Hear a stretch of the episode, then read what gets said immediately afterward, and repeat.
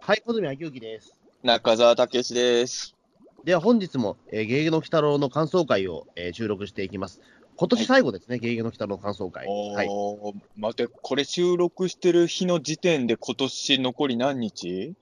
今はですね、ちょうど日付が変わっちゃいまして、にじゅうはちにちなんですよ、じゅうにがつの。ことはにじゅうはちにちか。みっかぐらいですかね。あとよっか、はい、まあ、今日入れてもよっかでも今年も終わりですか。はい、そうですね、これちゃんと年内に配信しないとね。はい、そうですね、はい。よっかあれば配信はできるでしょうけど、えー、そうか、はい、これが今年最後の回ですね。うん、あの去年はね、あのいちねんラストの回をその年のうちに配信できなかったんで、まあ、そういう意味でね、よかった、ね。まあちょっとそうですね、あの物理的に、えーとまあ、収録ができなかったので、まあ、おのずとちょっと、あの、はい、年を超えてからじゃないと収録できなかったという、まあ、中澤さんの喉の調子が悪かったっていう。調子が悪くなっちゃったね、今年は無事、このタイミングでも喋れるんで、よかったなと思います。そうですね、はい、あの、はい、まあ、一応、タイトルの方言ってなかったんで、言いますと、はい、はい、だいはちじゅうろくわの鮮血のクリスマスです。はい、もうあのー、なんだろうね、クリスマスってさ、終わるとあっという間にクリスマスムード終わるんだね。なんかそうですよね。あのーうん、まあ、日付変わったところだから、今実際にはにじゅうはちだけど、まあ、まあ、実質感覚的にはまだにじゅうしちにちじゃないですか。うん、終わってふつかだけど、なんかもう、すごいクリスマスがもう昔のことのような気がしちゃいますよね。うん、もう言ってしまうと世間では、まあ、あのコミケは除いてですけど、うん、もう言ってしまうと大晦日モードじゃないですか。まあ、大晦日とお正月かな、もうスーパーとか行くと本当お正月の感じで、あの昨日さ、ちょっとまああのまあ穂積君いたけど、まあある会社の納会に行ってきたじゃないですか。で、まあそうですね、はい。ある会社の納会行ってきたじゃないですか。で、行くときにさ、はい、あの一人一品ね、あのおかずになるようなものを持っていくようにっていうルールだったから、うん、あの一応あの最寄り駅のスーパー行ってさ、最初なんかイメージとしてはその、はい、なんだろう、パーティー用のさ、なんかいろんなおかず入ってるやつあるじゃないですか。そうですね、なんかあのえっ、ー、となな揚げ物中心でなんか真ん中になんかポテトが入ってるみたいなああいうやつですね。ああいうのを買っていくのが一番いいのかなと思ったら、あのクリスマスとか過ぎると一気にああいうのってあんまつかなくなるんだね。だから多分いちにちまえに行ったらそういうのいっぱい売ってたんだろうけど、もうあんまりそういうの置いてなかったから。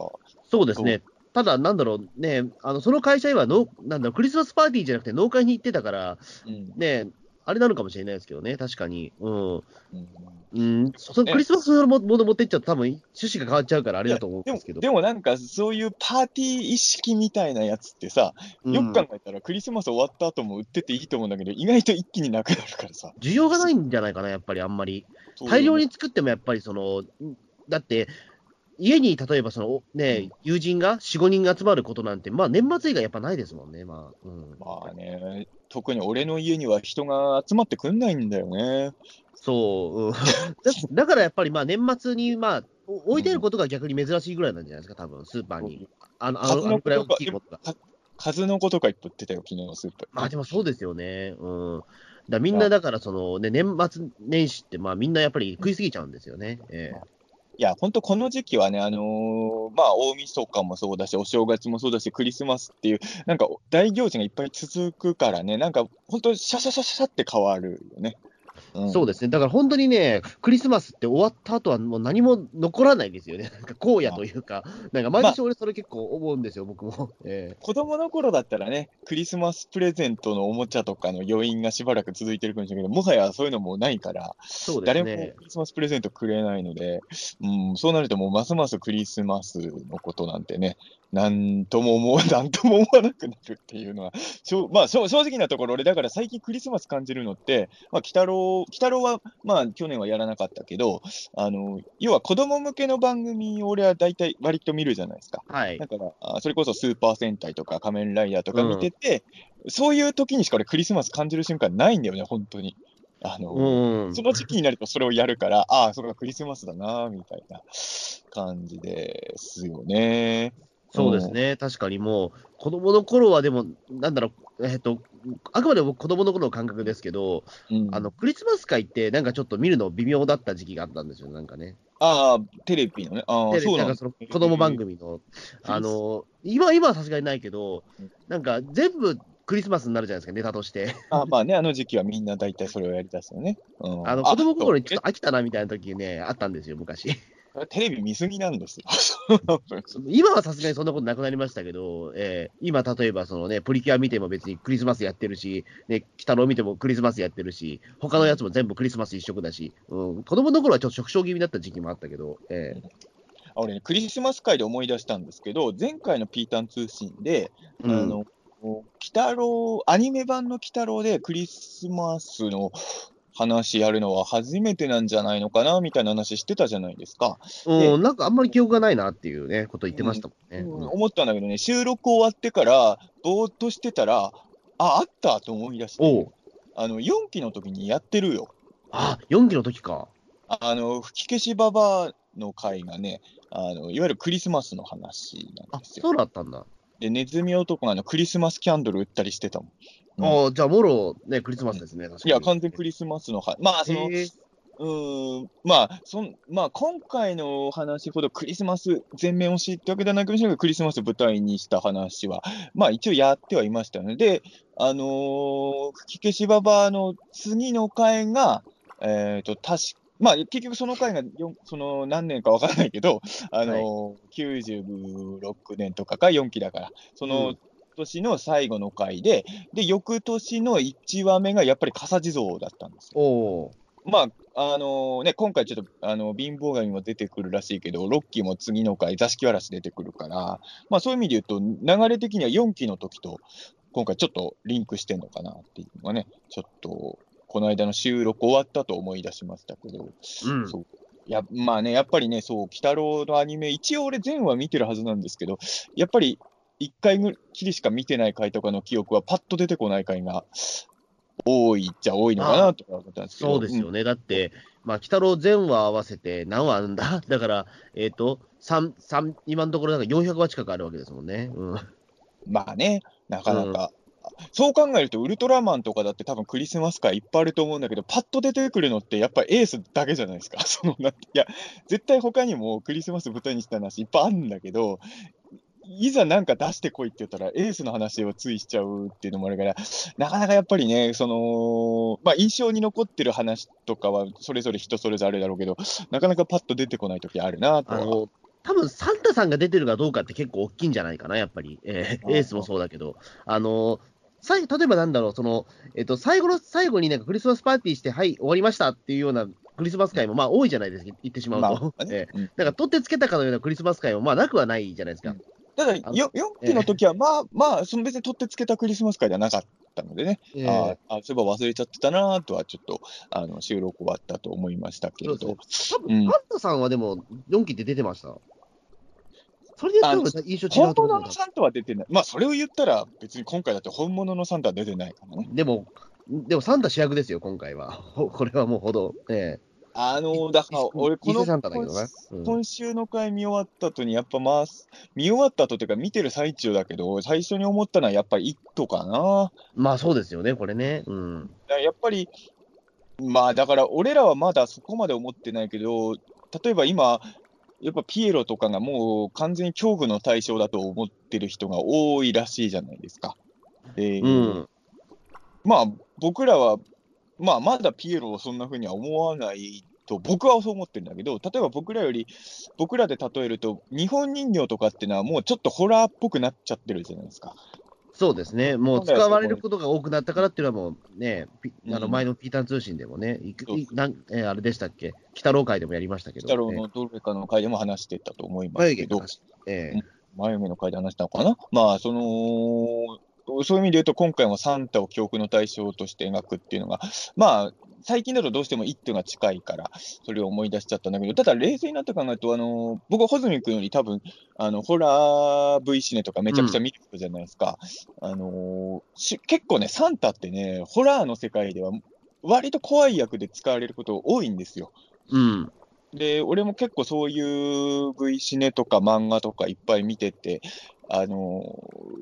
やっぱり、赤じゃないですか、サンタって、うん、あのやっぱ血とかにさえ血とかと相性がいいんですよね、うん、サンタみたいな。だからそういう意味で言うと、なんかまあ今までも僕いわゆるサンタが人を襲う話って結構見てきたんですけど、それを鬼太郎で今回はやった感じなのかなと思って、あのホラー的な意味で言うと、あのタイトルが出る前のとこが一番個人的には怖かったですね。うんうん、あの子供がね、えー、サッカーボールだっけサッカーボールかに釣られて、うんはいはいうん、サンタの子をついてったらあの子供の姿が消えちゃってるみたいな、うん、あの辺は結構本格ホラーしてて、ああなるほど怖いなとは思ったんですけれど、うんうん、そうですね。あとだ、まあまあ、確かにねそこ結構ホラー描写が強かったと思いますけど、うんだまあ、そこで流れで言うと僕今回怖かったのはあの警察に連行されるサンタがちょっと怖かったですね。結構そこはちょっと新鮮な展開だよね。あの鬼太郎と戦ってる途中で警察あれしかも警察に連れてかれるときは何の抵抗もしないっていうのがちょっと面白いよね。あの本当にだから言ってしまうとあのサンタクロースって、うん、あのこの時期になるとそのクリスマスシーズンになるとあの日常にあふれてるからただ単に不審者っていうことで扱われるんだって思ったんですよねその時明らかに異質なんだけどもあ、あのこの時期だったらあくまでもおかしいやつということで扱われて警察に連行されるっていう事実ですよね。これ例えば正月だったら確かにね、あのこいつは妖怪ですって言った時にね、まあ、なんかちょっと反応変わったかもしれないけど、あのクリスマスシーズンだったらやっぱり常にサンタの服を着てる人は、まあ、い比較的いる人みたいなね、うん、でもさこの話の舞台って多分調布ですよね、うん、この回俺調布住んでるけどそんなにサンタ溢れてないしまあ溢れてはないけどでもあの見かけてもそんなにおかしくはないわけじゃないですか。調布で例えばね知ってる人なのかなと思われるのかな、うん、歩く雑誌よりは多分そんなにええ、それは怪しまれないじゃないですか。それは比べるものがあのクリスマスのシーズンだったらあの、ね、動く待ち合わせ場所よりやっぱり、ね、サンタの方が、まあねまあ、いても違和感ないと思うんですよ。そりゃそうだそりゃそうだね、うん、いやでも確かにあれは新鮮な展開。あれってさあのこの回って結局正気を吸い取ってるじゃないですかヤシャが、うん、で倒した後みんな元に戻ってたじゃないですか、うん、警察に連れてかれちゃった人もあのヤシャ倒されたとは元に戻ってんですかね。あれ何なんですかねえー、っと一応だからその連行された、うん、もななんだろうだからなだからにににかいだからあれなんでしょうね多分その乗り移ってるみたいな感じなのかなあれって違うのかな。だから正気を吸い取られてる人と正気を吸い取った後に体を使われてる人がいるのかなと俺は思ったんですけど、うんうん、だからあの警察に捕まっちゃった人も倒された後は元に戻ってんのかなと思うんですけどその場合果たして冤罪は晴れてるかどうかが僕はこの回見終わった後一番気がかりだ俺すっかり忘れてましたよそういえばあの忘れないですね か, かわいそうじゃんえ、ね、冤罪は世の中からなくさなきゃいけないよ。いやそうなんですけどあの、まあ、確かにあの鬼太郎と猫娘がその留置所に行くっていうなんか奇妙なシーンがあって、うん、あれもさ確かにそれ、ねええ、あれどうやって入ってったんだろうねそれも分かんないです鬼太郎だから妖力とかで人間をごまかすことなんてお茶の子さいさいだと思うんだけど、まあ、それができんならそもそも連行させんなよって気もするんですけど、えー、ちょっとちょっとあの辺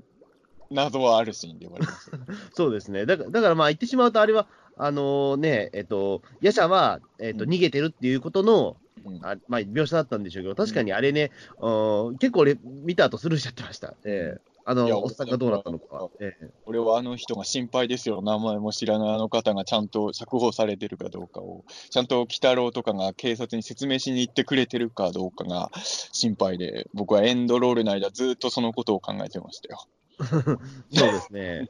そう確かにこの回さあと、はい、やっぱこの回で一番一番気になったというか多いと思ったのは、うん、前回の予告見てて久々の相馬回かなと思ってたんですよ、はいはいはいはい、確かに相馬は出てきたんだけどあの結局襲われるだけじゃないですか。そのやっぱり僕らはこの回の前にみやびちゃんの回とかも見てるじゃないですか、うん、で、えーと、来週、来週もまたマナの友達もう一人あのメガネっ子いるじゃないですか最近、うん、そうでしたね、うん、おそらくなんだけどただそれなりに物語に関わりそうな感じを感じる予告編だったじゃないですか、うん、だからそのいわゆるマナ周りの人たちがどんどんあのドラマ性のあるエピソードを参戦してきてるのにもかかわらずですよ、はい、公式サイトって主な登場人物の人間ページに載ってる数少ないキャラである相馬とヒロとは相変わらず何のドラマも背負ってねえなっていうのがもうお前公式サイトの主な登場人物はみやびちゃんに譲れよ相馬とかちょっとねあのちょっともう、もうちょっと相馬なんかやると思ったでしょ、今週見てる人みんな。まあそうですね。だからただ単に本当にやられ役というか、まあ、ヒロイン役というかね、うん、しちゃうとは思わなかったし、いや、ちょっとだけ例えば、あの抵抗してくれたらよかったと思うんですよ。うん、まあ、ヒロト君は、まあ、ちょっと子供だからしょうがないにしても、うん、相馬君は、例えばその、途中までマナーをかばうみたいなドラマがあってもよかったと思うんですよ。いや、ええ、本当にさ、ただ襲われるだけだったら、正直な話、あの男が襲われるところで、女の子襲われてるところとか見たいじゃないですか、そのはっきり言って、そのまあね、髪の毛で巻きつかれる男なんか見るぐらいなら、みやびっちゃんが巻きつかれてるところの方が全然見たいわけじゃないですか、はっきり言えばね、うん、役割。もう仮に男の子が襲われるんだとしても、裕太君が襲われてた方が、僕としてはテンションが上がるわけですよ。うんええ、だから、本当に相馬はね、いや、相馬ファンの人には申し訳ないけど、こいつ、本当にあの見せ場ねえやつだなと思っちゃう。まあそうです、そう相馬ファンを自称する、いるのかどうか知らないけど、相馬ファンを自称する人が何を相馬に求めてるかですよね、多分ね。今んとこそう、鬼太郎ファンの人はおかげさまで最近会う機会多くなったんですけど、相馬ファンの人とは一回も会ったことないですね。うん、だから、相馬がすぐやられたことに対して、そう、これが相馬だみたいなね、そういったあの声があれば。それでよかったと思うんですけど、一時期のドラゴンボールにおけるヤムチャポジションみたいな感じに相馬はなってんのかな。もうやられるところが売りみたいな。その割にあんまやられてないけどね。もう毎回やられてますよね。大体ちゃちゃ入れるかどうかですからね、結局は。にぎやかしっていうところからちょっと抜け出してないはいないので。ね、ちょっとね、本当にね、いや、今週本当になんか相馬大活躍会だと俺は結構思ってたから、相変わらず相馬ってこの立ち位置なんだと思って、うん、ちょっとね、まあなんだろう、別に俺相馬ファンじゃないから別に相馬に期待はしてないんだけど、えー、ちょっともとか物足りなかったよね。お前もうちょっとなんかできんのかいっていうね、うん、は思いましたけど、うん、うん、そうですね、うん、確かにな、うんうん、結構だからあ、まあ、まあ前半パートは結構だからそういったね、なんかなんか不安定なシーンというか、あとこれもちょっと不安定だなと思ったのは、うん、あのちょっとこれ、これもちょっとおっと思ったシーンがあって、これとはまた違うんだけど、すごいなんかその不気味だなと感じたシーンが、うん、あの、えっ、ー、と、あれじゃないですか、あの、えっ、ー、と、ヒロト君が、ヒロト君がその、うん、えっ、ー、と、そのサンタに襲われて髪を逆立てて、なんかその巻きつかれてるじゃないですか。うん、でそこで電話してる女性が通りかかって、うん、あの、もう悲鳴を上げて逃げるっていう、うん、なんかあそこでもちょっと珍しい、なんか、まあ、確かにしいんだなと思って、うん、確かにその襲われてる人の目撃襲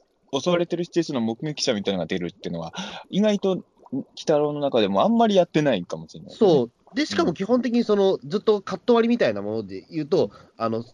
定点でそれ見せてるのでそれであの、うん、えっと電話かけてる女性がインサートしてきてヒーって言って逃げるっていうなんかこのなんかこのシーンはちょっと今の鬼太郎にあんまなくて不気味だなと思ったんですよね。あのつまりそれだけサンタさんが日常にあふれてるっていうような意図なのかなって。日常にあふれてるって意図なのかな。そこはちょっとわかんないけどあのホ、ホラーとかバイオレンス映画とかだと人が襲われてるときとか死体が転がってるのに人が割と無関心みたいなシーン使うときが意外と演出としてあるのかなと思って、うん、要, 要はなんか人間の要はこういうときに助けてもらえないっていう怖さなんじゃないですかね。うん。漫画とかだとなんか襲われてるときに通行にいたら助けに入ることが多いじゃないですか、とりあえず、うん、なんかそうでもリアルは多分ねそんな助けてもらえないことも多いと思うんですけどそれが見せつけられる怖さなのかなっていうふうにはちょっと思ったんですけどね。あと、ねうん、さっきほつみ君があのー、あのーとかエイトとかがすごい多くなったのは多分やっぱりヒロトが全然インパクトないんでヒロトの名前を思い出すのにすごい時間かかってんだなと思います。いやヒロトは思い出してましたよ。本当絶対さっきやたらあまりにもえー、その音が多いからこれヒロトの名前思い出してんだろうなと思いながら俺聞いて、うん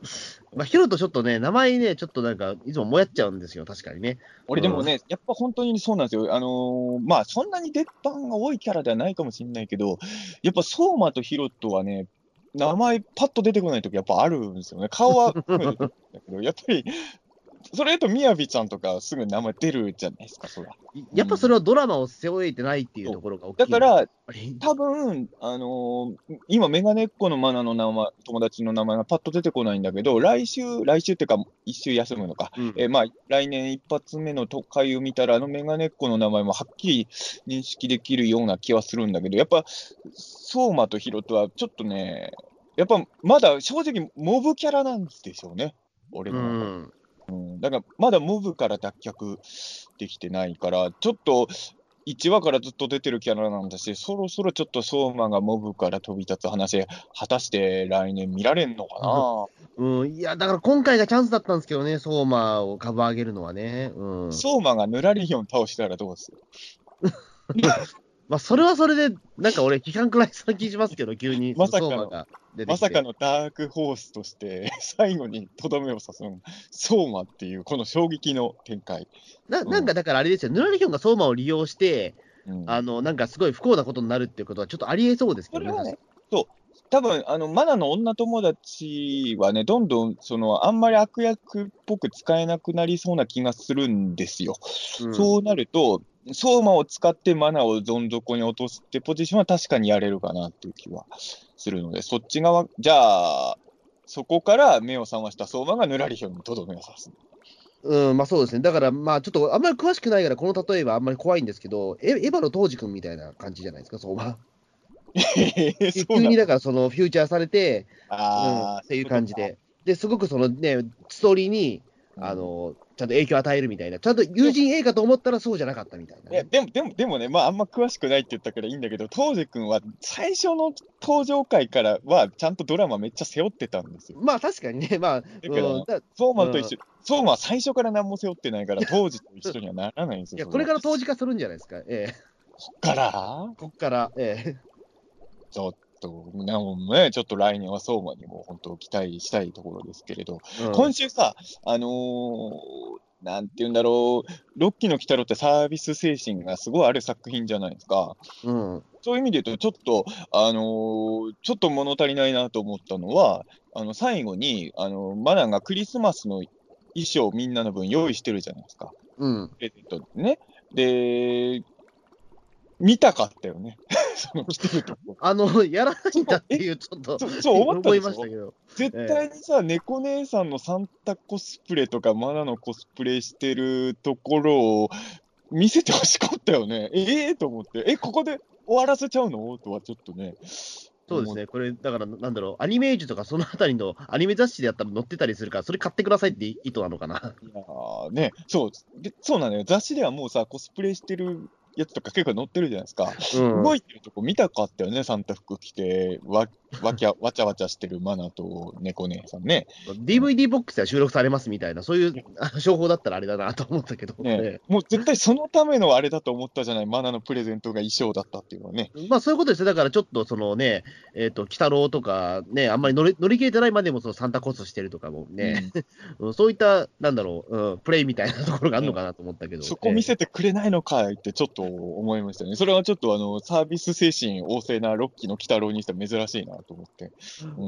うん、ね確かに、うん、まあその分だけでもエンドカードでね、うんうん、あのあその鬼太郎ファミリーのなんかその顔アイコンとのあれはあったけど悪意しか感じないエンドカードですけど、ね、そうですよね。あれもう本当にツッコミ待ちですもんねあれね、えー、あれはひどいですよあれはもう嫌がらせというか異様が、あれでもあのぜひ販売してほしいね、あのクリスマスカード、あのあのビジュアルのまんま。一回見たら絶対忘れないビジュアルですからね、あれ。えー、いや、あれはいいですよ、あのエンドカードは今週のみ、まあ、よく考えたら、今までエンドカードとかって、毎回、本編中のワンシーンしかこうそのまま使ってただけだから、加工して使ったのって、多分今回初めてだよね。そうですね。だからまあ、うん、今回さすがにクリスマス会っていうにはあまりにもちょっとさん体のイメージが悪すぎたからということで、いやいや、まあ、いやでもさらに悪くなったから、でもあれをエンドカード使って、あのエンドカードじゃ何のフォローもできてないですよ。そうですね。だからクリスマス楽しんでねっていうところ、まあ、あのあまりにもその楽しんでねっていうそのね、あのなんだろうその演出が足りなかったと思ったからダメ押しであれですよ言ってしまうと。いや俺はてっきりさマナのクリスマスプレゼントはスライムで遊ぶんじゃだと思ってたんですよ。そっちの方が、そうですね、えー、あの、反則としてはありだと思いますけど。そう、そう、反則として、これ買ってきたのをちょっとやるかなと思ったんだけど、そうはなかったですね。えー、まあまあ、そういう、まあでも、マナって中学生でしょ？うん。多分まだお母さん、お父さんからプレゼントもらってる年。微妙な年ですよね。まあ、家庭によるだろうけどね。うん。その辺は中学とかってなんかもらったことはないというか、そもそも俺あんまりクリスマスと、うん、うちあんまやらないんだよな。ああ、そうなんだ。あ、まあそこも多分家庭によって、俺いつ、うん、いつまでもらってたんだろう、俺クリスマスプレゼント。いつもらうのが終わったかの記憶がないんだよな。まあもちろん気がついた時にはもらってないんだけど、うん、いくつ、小学生の間はずっともらってたのかな。中学生になってやめてんのかな。ちょっと記憶が曖昧だな。うん。うーんなんかね、うん、結構早い段階でそのカミングアウトみたいなことがありまして、えー、サンタはっていうのはありまして、サンタは俺たちだったんだみたいな。というのは結構早い段階でありまして、であと僕あれなんですよ、その誕生日がじゅうにがつにじゅうくにちなんで、うん、あのすごくね、その正月とクリスマスのど真ん中なんですよね。あだから言ってしまうとその、えーと、クリスマスプレゼント、誕生日プレゼント、お年玉みたいな形で、うんあのー、そのさんかいその、ね、チャンスがあるっていうボーナスチャンスが、えーうん、ただそれはなんか、あのー、ちょっとあまりにも、うんえー、と上げすぎだっていうことで一つにまとめられたんですよ途中から僕、うんうんまあ、その結果だからちょっと我が家ではクリスマスがあの弱めになったんですよ。そういう人俺の周りにも確かに何人かいるわね。あ、うん、本来はあのーバラバラなんだからバラバラにあげていいはずなんだけどやっぱ期間が近いと一緒にされちゃうっていうのはねまあまあでも大変だよね。あの僕も最近姪っ子いるから思うけど、まだねあのそんなに高級なものをねだったりしてくる年じゃないんですけど、クリスマスプレゼントあげたと思ったらそのすぐ後にお正お年玉なわけじゃないですか。うん、あそのやっぱ出費する方としてはもうちょっと話しといてほしいっていうのは確かにあるよね。いやそれはでもイエスキリストをね恨むしかないですよそれは。イエス・キリストを恨むのか、お正月を作った方を恨むのかですけどねど。どっちが、どっちが先なんだ、でも、わかんないけど、お正月はでも世界行事じゃ、世界行事じゃないですかね、わかんない。でもね、あのー、そういう意味で言うと、あの僕はもちろんイエス・キリストを恨んでないんですけど、あのー、いや夏休み、冬休み、春休みってあるわけじゃないですか。うん子供の時に、まあもちろん一番好きなのは夏休みなんだけど、その、時期、長さで言うと冬休みと春休みってそんな変わんないはずなんだけど、やっぱりね、俺の中では夏休みが金メダルで、銀メダルは冬休みだったんですよ。やっぱりそれはクリスマスとかお正月っていう、その楽しいものが密集してる感覚っていうのはやっぱ悪くはないよね。だからまあ、うん、確かにクリスマス終わったらすぐに、大晦日、そのままお正月っていうこの流れは確かに、まあ、悪くはないかなとは思いますね。うん、まあ本当にだからね、まあ、あの今とりあえずその僕とかもうその、ね、年末の、ね、仕事納め的なものは一応できてるからあれだけど、まあ、この師走の収穫感というか、うんまあ、嫌いじゃないんですよね、今、喉元過ぎればって話だけど。うんね俺はまだね、今年の仕事終わってないんで、全然あのそれはないんですけど、うん、終わったら意外とね、しばらく悪くねえなっていう、ね、感じがちょっとしたりとか、ねねうんうん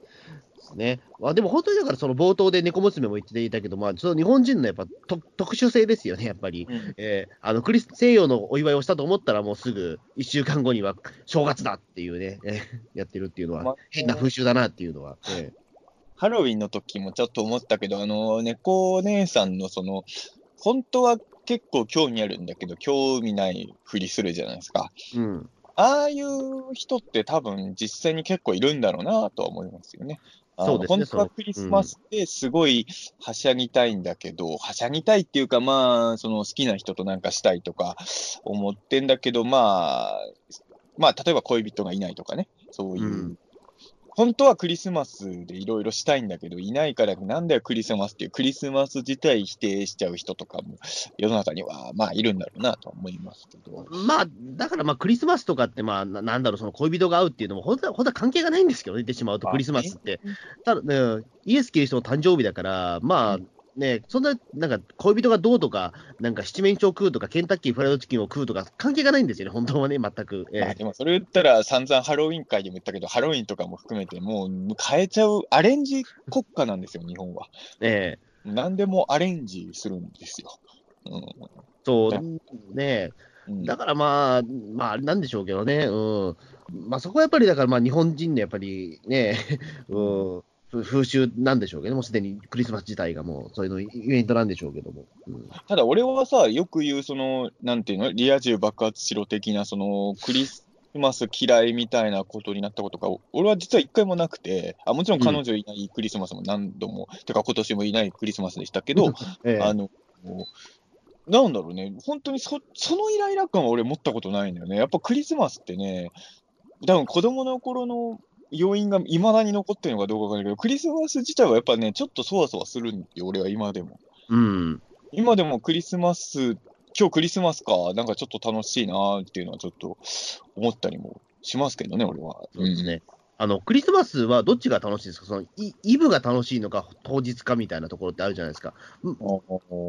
あの、なんだろう、その、えっと、イブ、イブ、なんだろうな、イブの夜とかとまたちょっと違うじゃないですか。うん、てか、あの、特に今年はあれじゃないですか、まあ、その改元によって、その、まあ、じゅうにがつにじゅうさんにちが祝日じゃなくなったっていう、ちょっと、うんうん、あの、僕らはあんまり経験してなかったじゃないですか。まあ、僕らは昭和生まれだけど、まあ、ほとんど平成育ちですから、うん、あのそういったにじゅうさんにちが休みじゃないクリスマスっていうのは生まれて初めてだと思うんですよね、ほぼほぼ。ああ、うん、意識してなかったな、それは。そう。だからそこで言うと、あれ、こんなにクリスマスって、パッと終わっちゃうのかっていう感じはちょっとしたんですよ。にじゅうさんにちから始まってた気がするんですよ、まあ、クリスマス。なんとなく例年より盛り上がってない雰囲気はしちゃ、実際のところどうか知らないけどね、確かに俺も、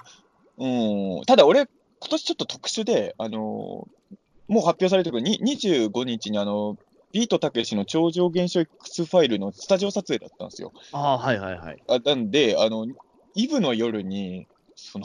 余計なこと考えてる余裕なかったんですよ、明日本番だし、まあそうですよね、いろいろ準備してたから、そ, それもあったと思うんですよ、今年ね、本当にクリスマスを、だから、だから本当に、あの鬼太郎と日朝でしか意識してないですね、クリスマス。うんうん、そうですね、あか考えてみれば、俺もでもね、にじゅうごの、えっと、れいじから僕、仕事でしたから、あのそれはだから言ってしまうと、クリスマス、えっと、にじゅうよっかの深夜 0, れいじみたいな。だからあのあれでしょ、ニコ生、ニコニコ生放送で僕の番組やってましたから、あのクリスマスにイチャついてるカップル向けの配信をしてたんでしょ。えっと本当にあのえっと調布市で発生した殺人事件の調査をあのニコニコ生放送してました。えー、それはイブのデート向きですね。いやそうなんですよ。某某所に行ってきまして、それであのねその。えっと、ホラー映画を作ってる監督さんと一緒に巡ってまいりまして、えー、それはもう全国のカップルがもうラブホで見てましたね、きっとね。そうですね、あの途中からだお、僕らってなんでこれクリスマスにこんなことやってるんですかねみたいなね。えー、それでもね、俺も本当、俺はもう意識してないけど、俺はまだいいんだけど、あのー、まあ、世間的には大人って多分イブの夜のが意識してる人多いと思うんだけど、俺はねあのにじゅうよっかの夜別に自宅にいたけど、その要はそのたけしさんの番組のスタッフさんって多分にじゅうよっかの夜徹夜で作業してると思うんですよ、うん、だからそのイブの夜にね、まあ、あんまり興味はないであろう ユーフォー だの ユーマ だのの準備してるのは多分皆さんいろいろ複雑な気持ちで準備してたんだろうなっていうことはイブの夜にちょっと思ったりはしましたけどね。まあそうですね。あ、あ、でも俺一応イブの夜ね、ちょっと意識したわ、それは。あのね、はい、あのー、唐揚げ食った。いや、それでも言ってしまうと、ね、いつでも食えるじゃないですか、唐揚げなんて。そうだけど、いや、最初は唐揚げ食う気なかったんだけど、ああ、よく考えたらクリスマスだから鶏食った方がいいなと思って、あの、唐揚げを買ってきて、あの、夕飯に、えー、唐揚げ食べましたよ。た唐揚げとご飯とザーサイで。そただ単にバーミヤン、バーミヤン的な定食じゃないですか、それ、ただ単に。まあ、そうなんだけど全然クリスマス感ないな。ちょっとやっぱり、あのー、ね、フライドチキンはちょっと高かったんで、うん、唐揚げでいいやと思って、だからそれが俺のちょっと、イブだからちょっと特別なことしようっていう思いの思われですよね。あのだから鳥を食うっていうのは七面鳥からの連想ですよね。だから七面鳥が日本じゃやってに入んないから、うん、じゃあケンタッキーフライドチキンでっていうことで、うん、まあ最終的に中澤さんだとまあ唐揚げも落ちるっていう。そうそうそう。俺だからそう考えるとあのなんでみんな宅配ピザを食うのかわからないんですよ。いやパーティーだからだと思うよ。パーティーといえばでお正月だとやっぱ和のイメージだから。うん、やっぱピザになっちゃうのかなって気がしますけどね。あ逆に俺、正月は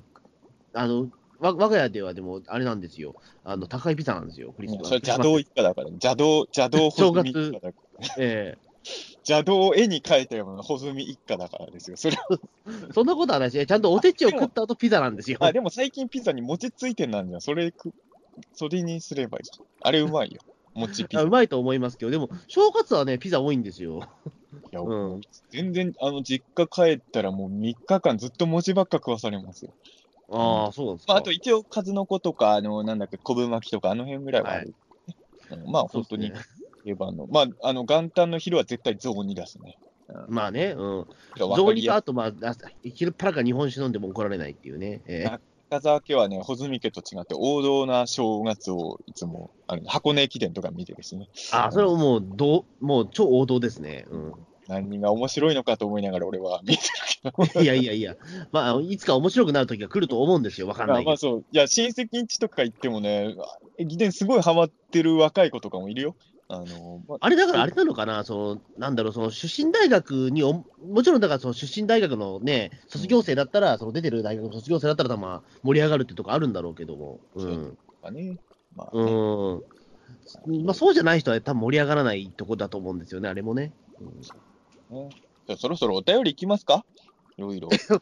そうですね、はい。はいまあ、せっかくね、えーまあ、クリスマス。はいねまあ、皆さんもなんかね、クリスマスの思い出とかね、なんかね、はい、あれば、えー。クリスマスの思い出は別に募集してないですよ、この場合。ですよね、別にね。えー、なんかねはい、北郎の感想しか、はい。北郎の感想ですから、なんか今日はなんかクリスマス会かなと思ったら単に。いや、いやまあ、それは、この回は、まあ、北郎のクリスマス会だからね、それは我々もちょっとクリスマスに対してどういう、でもよく考えたら、この回って、サンタ以外のクリスマス要素はほぼ出さなかったんだね。あのいわゆる、まあ、なんかパーティーも結局セリフだけだったからさ、でチキンとかもまだ食べてないし、だからケーキとかも買ってはいたんだよね。だけど、うん、ビジュアルとしてクリスマスっぽいのを見せたのって、本当サンタだけに特化した回なんだね、この回はね。あのお菓子の腹っぱがちょっとクリスマス感があるような年齢かなみたいな。いや、無理やりだな。ってさ、あれさ、え俺お、お菓子の腹っぱって実在しないよね。あのしないと思いますよ。あれ、ええ、多分お菓子の町岡のパロディってこと？まあそういうことだと思います。ええ、いや全然クリスマス感な、お菓子の町岡見てクリスマス感じることないやろ。じゃあないっすね。腹っぱもないよ。ごめんなさい。もうかなりもうなんか、うん、あのクリスマスにかこつけてなんか変なことばっかり言ってますね。ええ、クリスマス感があったのはこの回は本当サンタオンリーです。そうですね、うん力。力技のクリスマス会だね、そう考えるとね。そうですね、まあ、お菓子の腹っぱは、まあ、その北郎には珍しく、まあ、推理会だったっていうね。えー、推理会、あー、なるほどね。えー、っと、篠原だっけ、えー、あ。あんまりだからそこね、霊障関わってない推理ってちょっと珍しいなと思いましたけど、そこなんか。篠原ってでもさ、そんなに看板、篠原なんて名前、名前の店、あんのかね、実際問題。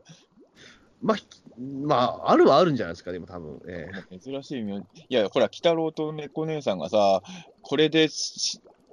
この辺の篠原は全部よみたいなセリフ言ってたじゃない。なんか何件かあるのか、篠原は。だからあれじゃないですか、あの、えっと、まだ、まだが良くなかったのは、漢字がひらがなか言ってなかったじゃないですか、確か。ああ、なるほどね。だからそこで言うと、篠原だったら、例えばなんか篠原工務店みたいなとこがあったら、そこを調べなきゃいけないわけじゃないですか。まあ、絶対それ漢字だけど。えー、確かにそうかもしれない。うん、じゃあやっぱ今後同じシチュエーションになった人はそこも言わないといけないね。なんかそうですね、あのマルポップ隊 の, あの篠原が見えますってまだ言ってくれればよかったと思うんですよ。えー、ひらがなのマルポップ隊の篠原が見えますって言ったら、あじゃあね、あのお菓子の腹っぱだっていうことにもしかしたら早く気づいたかもしれないし、えー、やっぱりまあまあパニックってるときはそんな冷静にはなれないですよね。中学生ですからね、まだね。えーまあうん、じゃあお便りいきましょうかね。お便りいきましょうか、はい。えーえっと、タクジにじゅういちネオさんからですね、にじゅういちかな、はい、はい、タクジにじゅういちネオさんからです。えー、今週の鬼太郎、えー、まさかと思っていたが、やはり夜叉、夜叉にはギター、またはその他の弦楽器からの、えー、規律が必要だ。ホラー界としては、ま、かなり面白かっただけ、何か残念。おまけに猫マナのサンタコースを見せないという、とか、どういう条件なのでしょうか。回数回数も残念な回ではないかと主張します。うんあやっぱ同じ思いですよね。やっぱそれは猫マナのサンタ姿は見たい。いや、あそこまでやったらさ、見せると思って、こっちももう心の準備してたよ、だってね。はい、そうそうそう。うん、そしたらなんか急にね、あのスーッと下がっていくっていう、なんだこりゃと思ったけど。同じ思いです。あのちょっとあのマナが逃げ回ってるシーンをちょっと削ってでも、一生きてるシーン用意しておいてほしかったですね、確かに。まあそうですね、まあもう言ってしまうと、もう相馬とヒロトの出番がなくてもよかった。マナが逃げてるシーンは大事だ。あの相馬の襲われてるシーンをカットして、猫マナのサンタ姿を見たかったですね。そうそうそうだ、あと今週ね、そうそうそう、ちょっと感想の中でちょっと触れなかったけど、ヤシャでしたね。そう、そうでしたね。まあ、おおむね予想通りだったかなっていう気はしますけど、たぶん、鬼太郎好きな人は来週、ヤシャっぽいなっていうふうには、割とみんな思ってたのかなと思う、まあ、ちょっとね、ヤシャっぽいビジュアルも見えましたからね、やっぱり予告の時点でも。うんうん、まあ、やっぱあの毛が、なんかわ、ね、あの感じでなってるのってね。もうまあ、ヤシャかなって感じは。そうですね、うん、あのだから原作のヤシャは、あれは本当にね、結構僕、原作で言えば、比較的好きな方の話に入るかもしれないな、でも。うん、ああ、原作のヤシャ、ああ、あの、なんだろう、その、えっ、ー、と、ね、目玉の親父さんがそのヤシャの方のなんかその入ってきて、なんか鼻からぴょっと目玉が出るあたりとかね、うん、あ, あのあたりがすごくなんか、初期鬼太郎のあの不気味さがよく出てるシーンかなと。うん、水木漫画っぽいよね、あの辺ね。そう、で、それであのね、あのた叩こうとしてもすぐ引っ込めるみたいな、ああいう不気味さがいいなっていう。うん、目玉を取ろうとしたら鼻取っちゃうとかね。そうそうそう、ね、あ確かに、あれは確かに鬼太郎って感じだな。じゃあ次にお便りお願いします。はい、えー、トッティさんからですね。最後まで妖怪の正体がわからないストーリー構成は一度見たかった展開です。次回予告で明らかにされるだけではなく、今回とガシャドクロやおしろいババアのようなサプライズ的な登場を今後も期待したい。サンタの蘇生からマナの居場所まで謎を追っていく流れも良かったですし、マナのホラー映画のヒロインのような活躍は新鮮でした。えー、それと一つ気になるのは、えー、サンタの正体はヘドラに似ていませんかね。どうだろう、まあ、ちょっと後でそれは。はい、えーえー、最後に新年一発目について、えーネズミえー、ネズミ年なのでネズミ男主役会がぜひ見たいものなのですが、どんな会になるでしょうか。えー、正月的にもネズミ男的にも折りたたみ入道の回が向いているような気がしますが、えー、次回の服と、服と貧乏の対決は正直楽しみですと。うん、そうか、来年ネズミ年か。うん、確かにネズミ年の一発目はネズミ男活躍はしてほしいね。まあ貧乏、貧乏神とか出てくる話ってネズミ男絡みやすそうな気はするけどね、ちょっとどうなるか分かんないですけど、あの今年の正月一一発目はネズミ男大活躍してたじゃないですか、カシャクにね、うんうん、ちょっと新年一発目は見たいですけどね。確かにまあその、ね、トッティさんがおっしゃるように、最後まで妖怪、妖怪の正体が分かんないストーリー構成は、確かに初めてだったかもしれないですね。うん、確かにそうだね、だから、まあ、割とまあ確かにファンはもう気づいてたとはいえ、この妖怪、何なんだろうっていうのを引っ張って引っ張ってっていうのは、確かに面白い試みだから、まあ、もう一回ぐらいやって。ってもらってもいいかもしれないですね。そのそうですね。うん。まあヤシャ的にはちょっとまあ今回そのねあのまあ凶暴サンタがちょっとすごくあのインパクト残りがちだから、ちょっとヤシャがねうんねあんまりその活躍できてるそのものが活躍はできてないんだけどね。でも原作とか過去のアニメでもいわゆるあの髪の毛状態のヤシャが動き回って暴れてるシーンはそんな多くないじゃないですか。まあ、そんな強い妖怪じゃないんだろうなっていうのはね。うん。でうん。うん、じゃあヤシャっていうのは基本的にやっぱり人に乗り移って、ね、動き回ってる妖怪だから、まあまあこれで、だからまあさっきも、あのー、タク、タクウジにじゅういちネオさんが言われてましたけど、はい、そのギターを使わないところがありかなしかっていうところ、これはちょっとまたあの後ほどのお便りで、あのまた別の意見もあるんでね、はい、そこは触れようと思うんですけど、そしてまあ、まあ、これに関してはちょっとどうなんですかね、どうですか、あそれと、あさっき、ヤシャじゃないのかい。それと一つ気になるのが、サンタの正体、ヘドラに似てませんかね。あ、だからヤシャか。そっかそっか。うん、まあ、どうでしょう、ヘドラ。まあ、一瞬スタイルがヘドラっぽく見えたってことか。まあ、あのまあ、目の形とか、それっぽい、じゃあそれっぽいのかな、どうなんだろう。うんね、まあ、あのー、いろんな鬼太郎を見てて、この怪獣に似てるかどうかを考えるようになるっていうのは、ピータン通信の悪影響かもしれないです。えーいや悪ではないけどね、やっぱ怪獣、なんかの怪獣に似てると思うと、ちょっとドキッとしちゃうのがね、これはやっぱもうしょうがないですよね、怪獣と妖怪ってのは親戚同士ですから、はっきり言ってしまうね。そうですね。前もピーターの通に話したと思うけど、少なくとも日本の妖怪ブームっていうのは、怪獣ブームがなかったら生まれてないですし、まあ、そういう意味で言うと、鬼太郎のアニメ化と化が実現するところにもやっぱウルトラマンとかっていうのはやっぱどう考えても関わってますからね、うんうん、そう考えると実は妖怪と怪獣っていうのはお互い助け合ってるんだなとは本当思うのでね、まあ、ヘドラに似てるっていうのがいいかなはい、じゃあ次のお便りいきます、えー、アン階段リードさん、はいえー、ピータン通信とゲゲゲ、えー、皆の希望の星のサンタに扮するという姑息な毛のお化けの回見た、はい、良い子の弱点をついて栄養を取る効率は評価される賢い毛さんだったけれど、ピエロやサンタを畏怖する風潮が加速しそうな見事な化けっぷり、狂美の妖怪さんは知能犯、ラストの目玉のパパのコスプレは見たかった、見たかったねということで、うん、やっぱりあれですね、あの僕らさっきからあのマナと猫姉さんのコスプレのことしか言ってなかったけど、アンさん女性なんで目玉のパパのコスプレが気になってたみたいですね。あこの辺に男女感のね、えー、確かにね、つまりだからあれは 作, 作ったってことですよね。だからマナがねその、そ, そのサイズのものをもしくはでもリカちゃん人形とかの服そのまま着せれるんじゃないのかな、うん、人形さん用のやつとかがちょうど目玉さんにぴったりで、むしろ安く調達もできるかもしれないですよね。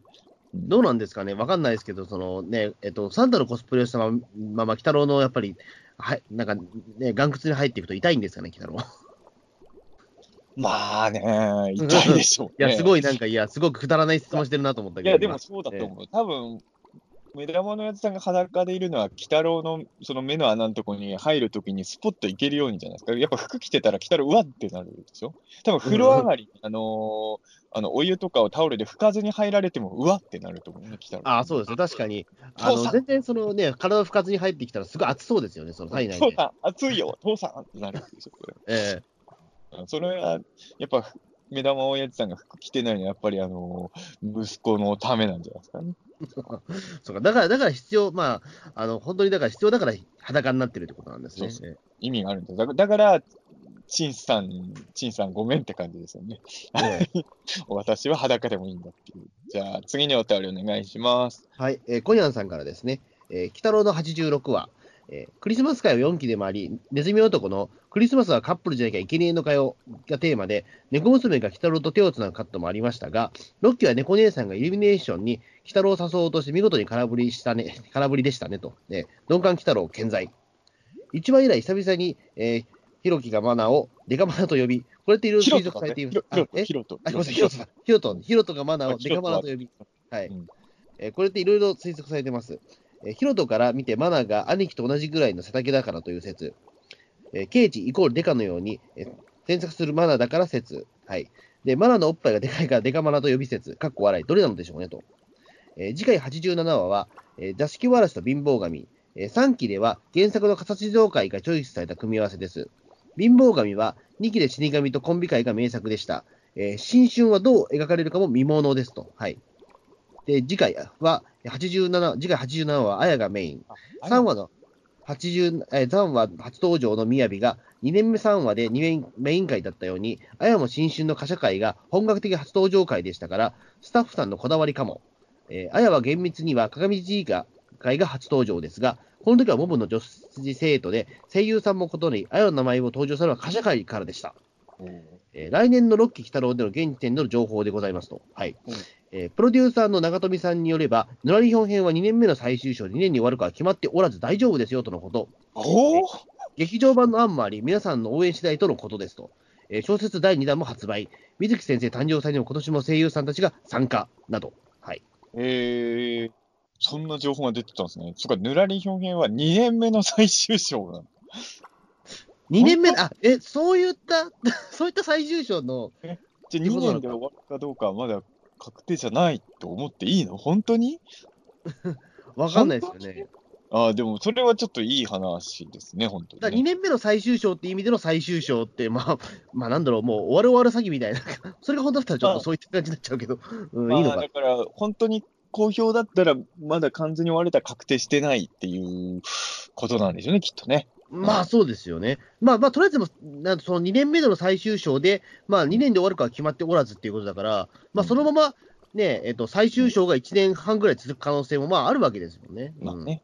果たしてどうなるかね。でもあとあれですね、えー、ヒロトがマナをデカマナよん利用していること、これはいろいろ推測されていますっていう、推測されてたんだね、いろいろね。まあちょっとね、あのまあ、ドキッとするやあだ名でしたよね、確かにいちわ以来か、これ、えー。どこで推測されてるのか知らないけど、推測されてるんだね、いろいろね。えー、いやなんか卑猥な言葉言ったんじゃねえかみたいなね。えー、デカマナって、まあでもそっか、考えようによってはそうか。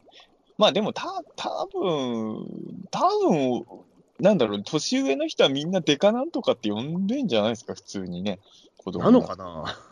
どうなんだろう、どうだろう、背が高いからっていう理由なのかな、やっぱり。でもただ言うほどマナって多分ね、同学年の中ではでかい方でもないからね、うん、確かに不思議な、うん、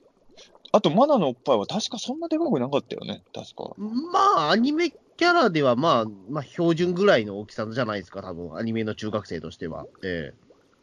まあちょっとね、確かに謎っちゃ謎でしたね。あんまりそういうのも意識したことなかったの、デカマナ。ただデカマナってやるとマナ嫌がるんだよね、そういうのね。だからやっぱ背がでかいんじゃないですかね、多分あの中では比較的。うん。まあ普通に考えならそうだよね。まあでも中学生の女子ってやっぱりね、身長的には男子抜いたりするじゃないですか。でも本当まあ確かに小学生の時って中学生ってめっちゃでかく見えてたからね。そう、まあ、だからそこでね、うんうん、やっぱりな、なんだろう、コンプレックスに感じる女の子ってやっぱりお多いみたいですかね、やっぱりその背が大きいっていうことに対して。えー、やっぱり今でも覚えてくる、小学校いち、にねん生の頃はね、ろくねん生の子とか、すごいでかく見えてたからね。うんうん、大人になってみると、そこまで大きさに差あるように見えないんだけど、やっぱり当の本人からすると、だいぶでかく見えてたんだなと思って。うん、そうですよね、だって子供、そう思うと子供の頃のその小学校でのなんかその、なんだろう、自分が小さくて周りはみんな大きいっていう経験って大人になるとあんまりないじゃないですか、言ってしまう。まあね、もう大体言うてもみんな同じような身長だからね。うんうん、まあ僕はそんな背大きい方ではないですけど、成人男性にしては。うん、あのでもやっぱりその小学生の時に感じたそのなんか上級生とかを見上げるような感じっていうのは、うん、やっぱり大人になったら経験してないなみたいな。いやまあだから本当に、まあ、子供、ヒロトが子供だっていう演出なんでしょうかね、普通に考えるならね。まあね、うん、確かにいちわ以来だったのか、うん、それ忘れてるか、確かに。いちわ以来の割には、デカマナ呼び、普通に違和感なく受け入れられたな。なんか、うん、そんな唐突感も感じなかったけど、そっか、あれなんだね、あのブルブルの時とか、デカマナって一回も言わなかったんだね。うん。なるほど。じゃあ、次にお便りお願いします。はい。えー、次が塗り壁アードさんですね。えー、クリスマス会を視聴、えー、ろっきを見ている子どもたちにとってハロウィン、ひな祭り、クリスマスはトラウマになりそうですね。えー、といっきではにき、いっきではにわ、えー、さんきではじゅっわ、よんきではさんわ、ごきではさんわに登場した夜叉、ろっきではなかなか来ないなと心配していたのでようやく来てくれてよかったです。ギターの要素はエリートと被ってしまうのでオミットしてよかったと思います。えー、タイトルの先決は一体何だったのでしょうか。えー、今回ラストだし、てっきり西洋界が絡むと思っていたので少々片透かしを食らってしまいました。令和にねん一発目は座敷わらしの貧乏神、良いお年を。確かにあのー、ヤサってさ、まあ、結構初期回来るイメージは確かにすごい強かったんで、うん、意外とそうか、ね、さんきのじゅうわでも遅く感じるぐらいだな、言われてるの。そうですよね、うんうん、今回はだいぶ下手すら出なくかなって不安になるぐらいのね。あのここはあのー、ちょっと前の感想と違って塗り壁アードさんはまあエリートと被ってしまうからっていう理由で、まあ、ギター要素のオミットはありなんじゃないかなですね。うんうん、まあ確かにそういう考え方も、まあそうですね。うん、まあまあクリスマス会だからまあね、そこにやるんだらギター要素はいらないっちゃいらないのかもしれないけどね。まあ、でも、タイトルの宣言でもそうなると、そうなると、ヤシャファンとしては無理にヤシャをクリスマスでやんなくてもって意見もあるかもしれないですけど。まあそうですね、そこね。うん、まあでも本当にそうね、言われてみればそうだけど、タイトルの先決は一体何だったのかっていう。いや、いや、あのー、だから俺、最初、吸血妖怪として描くと思ったんですよ。うん。先決って言ってるからね。だ, だからあの、前回の予告見てあの、これはもう人死んで助からないパターンの話をやるのかなと思ったらね、あの吸血じゃなかったんで、倒したら助かるパターンだったんですけど、本当に、特に誰も出血してないですね、今回ね。うん、うん、そうですね。うん、なんか、一人ぐらいなんか血流してるとこあったかなと思ったけど、ないな、一つも。うん、全然ないですね。むしろ他の回のが、鮮血シーンあったんじゃないかっていうね、気がしますけどね。そうですね、もうね、陳さん会だってね、陳さんが、まあね、現場監督ぶん殴って多分血出てるでしょうからね、うん、それ以上に血出てねえな、これ。謎、謎タイトルですね、そうか、ねえーそう。西洋妖怪もね、絡むかなと思って、可能性もあるのかなと思うんだけど、特になくね、そういう意味で言うと、まあ、割と、まあ、いちねんラストだから派手な話やる必要はないんだけど、割とまあシンプルな話で、えー、にせんじゅうきゅうねんの鬼太郎は幕を閉じたのかなっていう感じは確かにしますね。じゃあ次にお願いします。はい、えー、ウルトラゼロさんからです、えー。ハッピーな鬼太郎、クリスマス会を主張。相手がサンタさんでも警戒をせず、ホイホイついていったら制御を吸われるぞと、えー、子供たちへの教育になりましたね。えー、マイキー序盤に登場していた夜叉が満を持しての登板、えー、音楽から油断してしまうものに、えー、つくのは取りつくのはさすがの一言、えー、鬼太郎にねんめもこの番組は大変楽しかった。仮面ライダーとの、えー、リアタイの順番が変わりながらも、えー、鬼太郎に落ち着くのはいちねん以上先がついているがゆえでしょう、えー、話数も少なくなってきましたが最後まで感想を送りたいですねと。はい、なるほど。ウルトラゼロさんは最初はライダーの方をリアタイしてたんですね。なるほど。今、鬼太郎リアタイになって、今、リアタイで、まあ、ライダーの方は、まあ、録画か何かっていう。ええ、まあ、あの、どうなんですかね。まあ、ど、やっぱでも作り手としてはリアタイの方が嬉しいのかな。うん。まあ、どうなんですけど、まあ、ライダーの方は僕、全然わからないですけど、まあ、うん、あの、時事ネタが多いのはやっぱり鬼太郎の方なのかな。どうなんでしょうか。うん、今の、うん、まあ、そうね、まあ、ゼロワンはそんなに時事ネタではないかな。うん、ちなみに、あの、今日、す、す、今日は見てきますよ、ゼロワンの映画。ああ、その、なんか、え、レ、レ、レイバーファーストみたいなやつですね。にじゅうはちにちの夕方の回見てきますよ、ゼロワンの映画、ね。おー。まあ、ゼロワン面白いですよ、やっぱね。えー、だから、まあ、何度も言ってるけど、まあ、鬼太郎と仮面ライダーという、個人的にはどっちも応援したいものがね、視聴率を戦ってるっていうのは、なかなかね、悲しい。うん、まあ、テレビってのはそういうもんだから、しょうがないですけどね。そうですね。まあ、鬼太郎もだから、本当、映画ね、なんか、その、放送中にね、なんかしてくれたいなっていうのはありますけどね。うん、そうですよ。だって、仮面ライダーの映画なんて年さんぼんやってるんですよ。次のなんか戦隊もあれなんでしたっけ、えっと、え本編がはじ、テレビ本編が始まる前に映画やるんでしたっけ。あれがね、ちょっと俺もちょっとね、昨日ニュースで見たけど、あんまりちゃんと情報見てないんで、そっちの方はあんま詳しくわかんないけど、その、なんかの映画に出るって感じなんじゃないの、違うの、ちゃんとまだ見てないから、記事見てないかわかんない。まあなんかその記事見たら、なんかそのね、えっと、戦隊史上初、なんかその、本編が始まる前に映画でその、えっと、エピソードゼロを描くみたいなことを言ってましたね。ああ、なるほどみたいな。そしたら初めての試みだね。ウルトラマンではコスモスでそれ一回やってるけどね。そうそうそう。うん、ねえ、あそういう、もう、ね、展開もできるんだみたいなね。うん、まあ、その辺はやっぱり戦隊とかライダーは映画元気ですからね。うん、鬼太郎もちょっと映画とかも進出、ね、どんどんしてほしいなとは思いますけどね。うん。うん、裏番組って難しい。今、でも今本当録画できるからいいよね。あのー、ななじゅうねんだいの特撮ヒーローブームの頃、自分子供だったら本当に悩んだと思うわ。どれを見るべきか。うん。うん、いや、そうですね。確かに、まあな、なんかだからまあね、まあ、現実できないのはわかるかも、わはあるんですけど、うん、なんかそのね、ライダーと一緒に鬼太郎の映画もやってほしいですよね。その同時上映みたいな感じでね。えー、それはマジで復活してほしいんですよ。これは俺は嬉しいけど、ホズミカ嬉しくないやろ、別に。いや、別に見ますよ、別に。俺はゼロワンと鬼太郎同時上映だったら超嬉しいけどさ。その時だってあれでしょ、入場者プレゼントもなんか、鬼太郎ゼロワンくんみたいのがもらえるんでしょ、あのゴジハムくんみたいな感じで、うん、それは俺は嬉しいけどな。いや、でもまあ、見てなくても面白いは面白いじゃないですか。だって、例えば、俺、昔、東映漫画祭行って、あの、うん、全く知らないろくでなしブルースとか見ても、まあまあ面白かったです。あ, あれ、謎だったな、急にろくでなしブルースが、どうしよう、あれ、だって別にテレビアニメもやってなかったのに、突然だもんね。うん、だからろくでなしの意味もよく分かってなかったんですよ、僕、当時、小学校いち、にねんだから、何ろくでなしっていうふうに親父、あのおふくろに聞いて、あのね、バカなやつってことだよみたいな説明を受けたのを覚えてるんですけど、まあ、それでやってんのは、ちょっとバイクのことだから、なんだろうな、この映画はと思ってたけど。鬼太郎とゼロワンの同時上映は、あの今ね、日曜くじのヒロインっていうのが僕の中であるなと思ってて、あの猫姉さんがまあとりあえずいるじゃないですか、圧倒的に。はい、で、あのゼロワンでいうとイズっていうね、あの、うん、子がまあ多分一番人気なんですけど、どっちも多分くじにすごいあの好感度急上昇してる二段ヒロインなのかなと思って、ね、うん、僕はイズよりね、あのユア、ユア派ですけどね。うん、出雲が全然、出雲が多分人気ありそうだなと思うから、なおさらそういう時はやっぱ応援したいっていう気持ちが湧いてくるよね。ユアを、ユアを俺は応援したいぞみたいなね、気持ちでゼロワンは見ているんですけどね、同時上映は、まあ、まず無理でしょうね。無理だそうですよね、うん。どっちかしか見えない子供もいるでしょうからね、やっぱりね。まあ確かにそうだ。それふたつ同時上映でやったら、そもそもテレビの時困るよね。なんかそういった、でもなんかいっかいぐらいそういったね、なんかコラボじゃないけど、なんかやってほしいな、なんか裏ではつながってんだよみたいなことを、なんかね、明かしてほしいところがあるんだよな、瞬間的にね。戦ってるけどね、戦っ、戦ってはいないのか、まあ視聴率上は裏番組同士だけど、別に北郎もゼロワンも仲はいいんだよみたいな。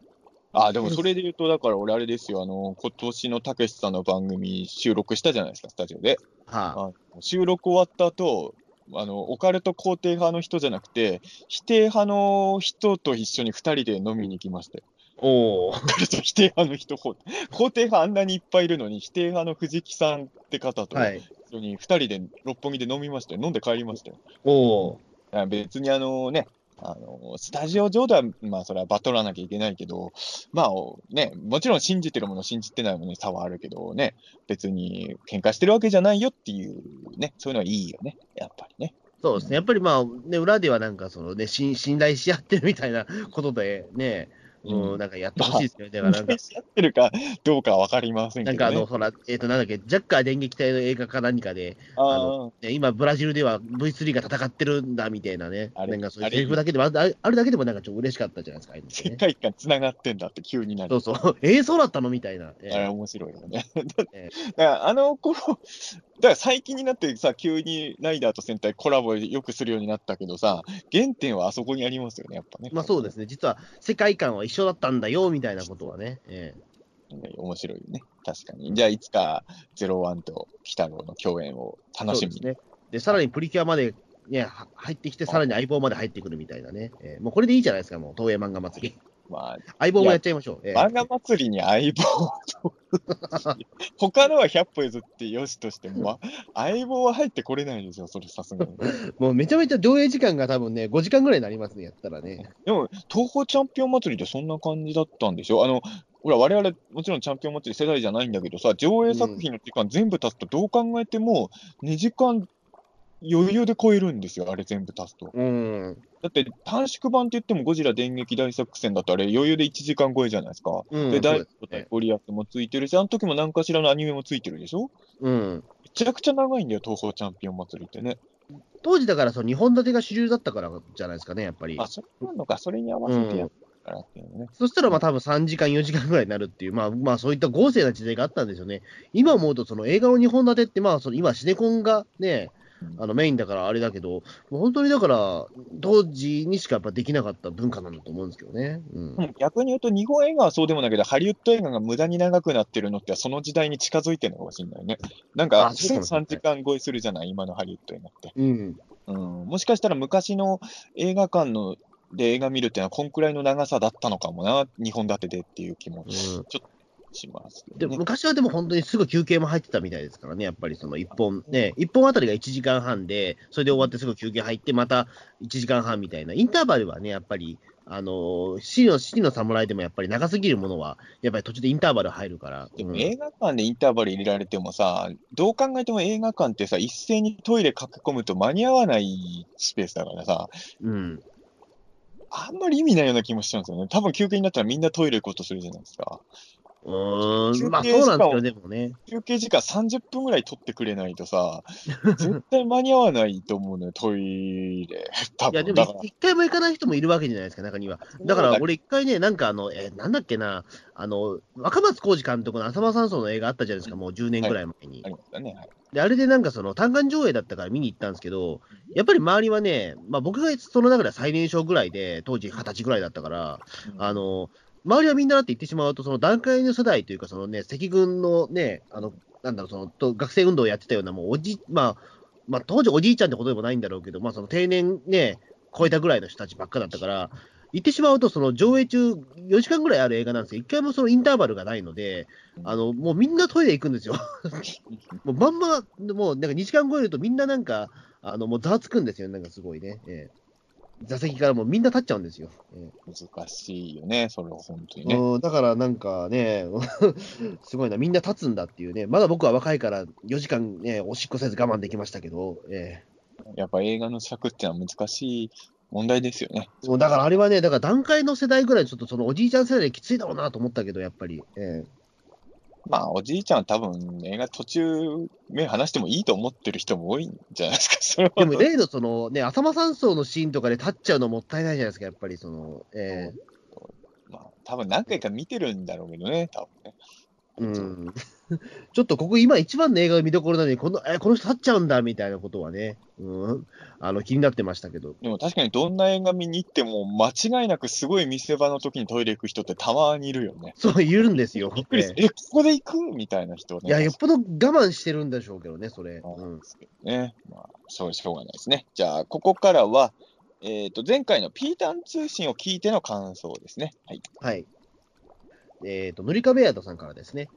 えー、ライドラぼっち会を拝聴しました。無理ですねは、バックベアードを殺すなんて嫌だ、無理だではなく、バックベアード様の弱点もよくわからないし、えー、所詮人間の力では殺すのは無理だの方です。さすがに日本が危機に陥ったら、えー、対峙賛成派ですので、誤解を招く発言すみませんと。はい。さっきね、塗り壁アード様の大事なバックベアード様のところ、一回、様を飛ばして呼びましたよ。あ、ごめんなさい。すいません。塗り壁アード様的にはやっぱね、塗り壁アード様じゃねえや。塗り壁アードさん的にはね、様絶対必要ですからね。あ、ごめんなさい。ええー。なるほどね。バックベアード様を殺すのが嫌なんじゃなくて、はい、弱点よくわかんないし、無理っていう意味の方。まあそうですね。えー、じゃあ一応塗り壁アード様を、塗り壁アード様に。塗り壁ベアードさんは、まあ、日本の危機を救えるシチュエーションでベアードを倒せるんなら、倒してもいいんだ。うん、そうですね。日本が危機に陥ってんだったら、まあ、それは背に腹は変えられないから、対賛成っていう。えーね、まあまあ、それが一番ですよ。それが一番ですよ。まあね、うんまあ、やっぱゴジラが好きでも、やっぱりね、あのねあ、ゴジラに殺されると思ったら、やっぱりね、っていうとこですよね。いや、やっぱりあの俺は好きだけどさ、あのゴジラの ブイエス シリーズとか見てて、特に後期の頃思ったのはさ、三枝美紀がさ、どんどんゴジラ大好きになってっちゃうのがさ、子供の頃にちょっと納得いかなかったんですよ。うん、まあそうですよね。うん、やっぱだってほっといたら人死んじゃうしさ、いや、ゴジラはもちろん悪役ではないけど、やっぱりそうは言ってもね、うん、だからやっぱベビーを鳥にするのとかもやっぱしょうがないんじゃないかなって子供の頃に思いましたし、うん、まあだんだんだからその三枝美紀の登場によってやっぱりそのゴジラがだんだんそのまあねまあその肩入れしていくことによってだんだん人間的になってくるというかね、そのねすごくえっと感情的な存在になってくるみたいなね、うん、ところはねでもなんでしょうけど、ね、やっぱり三枝美紀もいざという時はゴジラを殺す覚悟がね、あまあ第二の破壊しましたけどね、ねまあだから、塗り壁アードさんと三枝美紀が今、ちょっと僕の中でかぶったっていうことですかね。はい、じゃあ、次のお願いします。えーえー、次は、みどりさんですね。はい、本を買うとき、その内容に関わらず、えー、自分に興味のない本を買うときは恥ずかしいって感覚はすごくわかる。うん。こんな話しましたね。そうでしたね。どの回だっけあれいや前回。前回その話、あ、そうか、したしたした、そうだ、うん、それしたな、ええ。もうね、もうこれだけ見ると、鬼太郎会の感想とも思えない感じですけど、いや、やっぱりね、分かってくれたってことですよ。うん。うん、えじゃあ、えっと、次が、えー、あれ、これが最後かな、次、最後のお便りです。はい、はい、ゆうすけさんですね。はい。鬼太郎感想会、いつも楽しく拝聴しておりますと。はい、今回は感想ではなく情報なのですが、この前、えー、この間のジャムフェスタというイベントで、えーと、大の大冒険の、えー、テレビアニメ放送が決まりました。それがにせんにじゅうねん秋に東映制作でやるでやるとのことなのですが、これにより、鬼太郎はにじゅうねんのくがつまでの噂があります。以上、情報でした。あー、なるほど。これはね、俺も思った。あのー、あ、そうか。大の大冒険がほらトレンツイッターのトレンド入りしててさ、発表されたときさ、うん、ですぐに情報を見に行ったら、まあ、東映でにせんにじゅうねん秋、秋と、うんまあ、出てたから、うん、あれ、これがもしかしたら鬼太郎の次なのかっていうのは、やっぱ俺はちょっと思いました、俺も。うん、まあもちろんね、どうだろう、何時にやるとか全然わかんないけど。あ、うん、だから俺、秋で言ったら、確かにそうか、うん、ですよね、ヒロアカはだって半年しかやんねえもんな。うんまあ、ちょっとね、あの、あくま、まあ、まだ全然、大の大冒険がどの枠でやるか全くわかんない。俺最初さ、オーブイエー とか映画化かなと思ったら、まさかのテレビシリーズなんだね。大の大冒険ね。うん。びっくりした。大の大冒険、俺はもう、あの、リアタイ、リアタイっていうか、あの、毎週やってる時にちゃんと見れなかったから、夏休みに見てたイメージです。あ、僕もそうです。夏休みで見てますね。はい。あとね、大コロですね、やっぱね。え、何ですか？大の大冒険といえば大コロですよね。大コロってなんだっけ？いや、俺もそんなにいっぱい買ってたわけじゃないんだけど、あれ、名前間違ってる。あの、大の大冒険に出てくるキャラクターのフィギュア、ちっちゃいフィギュア、が乗っかったサイコロみたいなやつ。え、そんなのあったんだ。いや、俺もだからあんまリアタイじゃないからわかんないけど、ちょこちょこ買ってたのよ、うん、ダイコロは。うん、へえ。だから俺、大の大冒険って言えばまず真っ先に思い出すのはダイコロ。うん。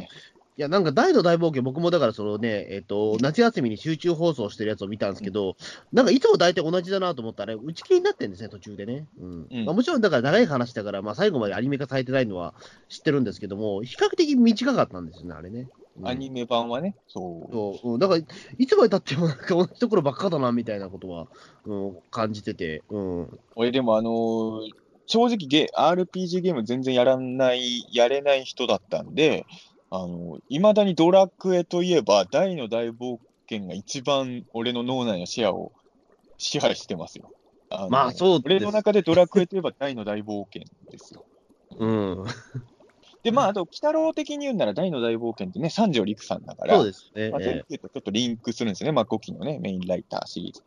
でね。まあ、そう考えると、大の大冒険とごきの鬼太郎がリンクして、ごきの続きが見えるっていう希望も多少持てるかもしれないですね。なんか、本当に多少だけですね。えーえー、アニメだけ見ると、やっぱりそのね、大の大冒険、まあ、あのポップが全然その成長してないから、魔法使い弱いみたいな印象を抱かれがちみたいなね。そこなんかうん、原作読んでるとね、全然そんなことないんだけど、アニメだとね、ちょっとね、そういう。そう。うん。あの、いつ、ま、まだ全然覚醒してない頃だからね、ポップが。えー、でも多分、次のアニメは多分、ね、もう原作も終わってるし、まあ、その原作の魅力を凝縮、まあ、どんくらいの期間やるかもしれないけど、凝縮したやつを見せてくれんじゃないかなっていう気が、うん。結構長いですもんね、でも、大の大冒険だと。長いよ。最初から最後までやるとしたらね。うん。うん、あまあ、ある程度、エピソードを抜粋して、あの最近で言うと俺も好きだったんだけど、牛音虎とかからくりサーカスが、まあ連載終わってじゅうねん以上経ってからアニメ化しましたけど、まあこれもまあいろんなファンの間で賛否あるんだけど、やっぱり全部やるのは無理なわけですよ、エピソードを。だから、シリーズ構成の段階で原作のどの話をやるかを選んでるんだよね。で、なんであの話をカットしてこの話やってんだよとか、まあファンはどうしても思ったりとかはするし、えー、あとやっぱり、うーん、まあ、ちょっとやっぱ駆け足になっちゃうことは否めないとかね、それはある、うんね、うん、なるほど、そっか、まあ、そうですね、まあ、にせんにじゅうねんという方は、まあ、あと半年続くね、可能性も全然あるわけですもんね、さんがつ以降も、鬼太郎。ただ、まあ、本当にまあ分かんないですからね、あのー、確かにくがつまでの可能性もあるし、やっぱり僕らがね、ちょっと前まで、だからコニャンさんから今日情報をもらうまでは、もう完全に来年のさんがつで終わると思ってたじゃないですか。でもまあもちろん、まあ、最終章って言ってるからね、うん、でもやっぱりその可能性も、まあ、まだありえるっちゃありえるしね。ちょっとなんか最終章が長いっていうのはね、確かにね、まあ、最近のトレンドっちゃトレンドなのかもしれないけど、まあ、うん、ねえ、なんか最終回が実は一番長かったみたいなのは、うん、あでもそれはしょうがないよね、最強の敵なんだからね。うん、うん、じゃあまあ、一番手こずるのがね、いや、なんかさ、あのー、打ち切りが決まったのかな的な漫画とかってさ、打ち切りっていうか、まあ、あのー、本来はもっと続けたいのに、連載をこの辺で終わんなきゃいけなくなった漫画とかってさ、なんかラスボス的なやつがさ、中ボスよりもどんどんボンボン倒されてく時とかあるじゃないですか。まあ、その、バトル漫画のインフレ化ですよね、言ってしまうとね。中ボスにあんなに時間使ってたのに、こいつこんなあっさり倒すんだ、みたいなね。あれがちょっと切ないんでね。あの、そういう風にならないようにするのは、やっぱ長編のボリュームがそれなりにあるっていうのもね、いいんじゃないかと思います。ということで、まあ、にせんじゅうきゅうねん、鬼太郎も終わったし、にせんじゅうきゅうねんのピーターン通信もこれで、まあ、ラストということでね。そうですね。はい、えーだよね、いやなんかね、あの本当にだから、え、なんですか、えー、もう今年は配信しないでしょ、この回。そうですね、はい。えー、一応、もしかしたらあれかな、にせんじゅうきゅうねんに関しては、鬼太郎が一回も休んでないですよね、多分。にせんじゅうきゅうねんに関してはってどういうことですか？ 毎, 毎週やってるじゃないですか、僕らずっと。いや、だからほら、あの、えっ、ー、と、いわゆるその僕らの都合で、例えばその、ほら、年末だから去年はほら、クリスマスの、えっと、バックベアードの、その、波頭新バックベアード会が、まあ、その、ね、中田さんの急病に収録できなくなってみたいなことはあったけども、まあ、毎週やってますよね、だからちゃんとリ ア, リアルで。そうだろう。いや、でも、ほら、あの、ちょっとタイミング合わない。いや、休んだんじゃなくて、あの、いっしゅう、その週にやれなくて、にしゅうぶん、鬼太郎撮って配信とか、今年もあったんじゃなかったかな。やってみましたっけ？えー、いや、それがもう今年のことなのか去年のことかも分かんないんだけど、そういう回もやったじゃない。あの、鬼太郎感想会にほん撮りして、それが、それは今年のことか去年のことかもう記憶にないですね。あ、うん、そうか。うん。いや、でもなんか今のこの、例えばそのボリュームで、にほん撮りってやってんのかなって一瞬思ったけど。うん、やったことあるよ、鬼太郎の感想。かな。うん。うん、まあまあ、そういう、ちょっとわかんないですけど、とりあえず。まあでも本当にね、まあ、なん、なんとかにせんじゅうきゅうねんを無病でいけましたね、我々ね。えー、まあそうですね、うん。それだけは本当になんか、ね、ありがたいというのと、まあその、応援してくださってるリスナーさんのおかげですよね。えー、ね、あ、なんとかその、まあ、まあ実は何回か風邪ひいてて、僕もやばい時あるんですけども。えー、まあ、無病ではないけど、まあね。まあ、でもまあ、なんとか収録ができてるので、休まずに済んだみたいな。今年もね、皆さんのおかげで、いや、やっぱりまあ皆さんのおかげで、普通に鬼太郎見てるよりも、より楽しい鬼太郎ライフがね、おかげさまで送れたんじゃないかなと思うんで、このまま、えー、来年もぜひね、鬼太郎、ピータン通信、どちらもね、えー、お付き合いいただければとね、思いますね。はい。はい、そうですね、はい、次回は、えーと、いちがつのいつかの放送ですかね。はい。鬼太郎はね、はい。はい、まあ、感想会がいつ頃配信になるかわかんないですけど、まあ、そうですね、まあちょっとね。ということで、えー、良いお年を。良いお年を。はい。ではどうもありがとうございました。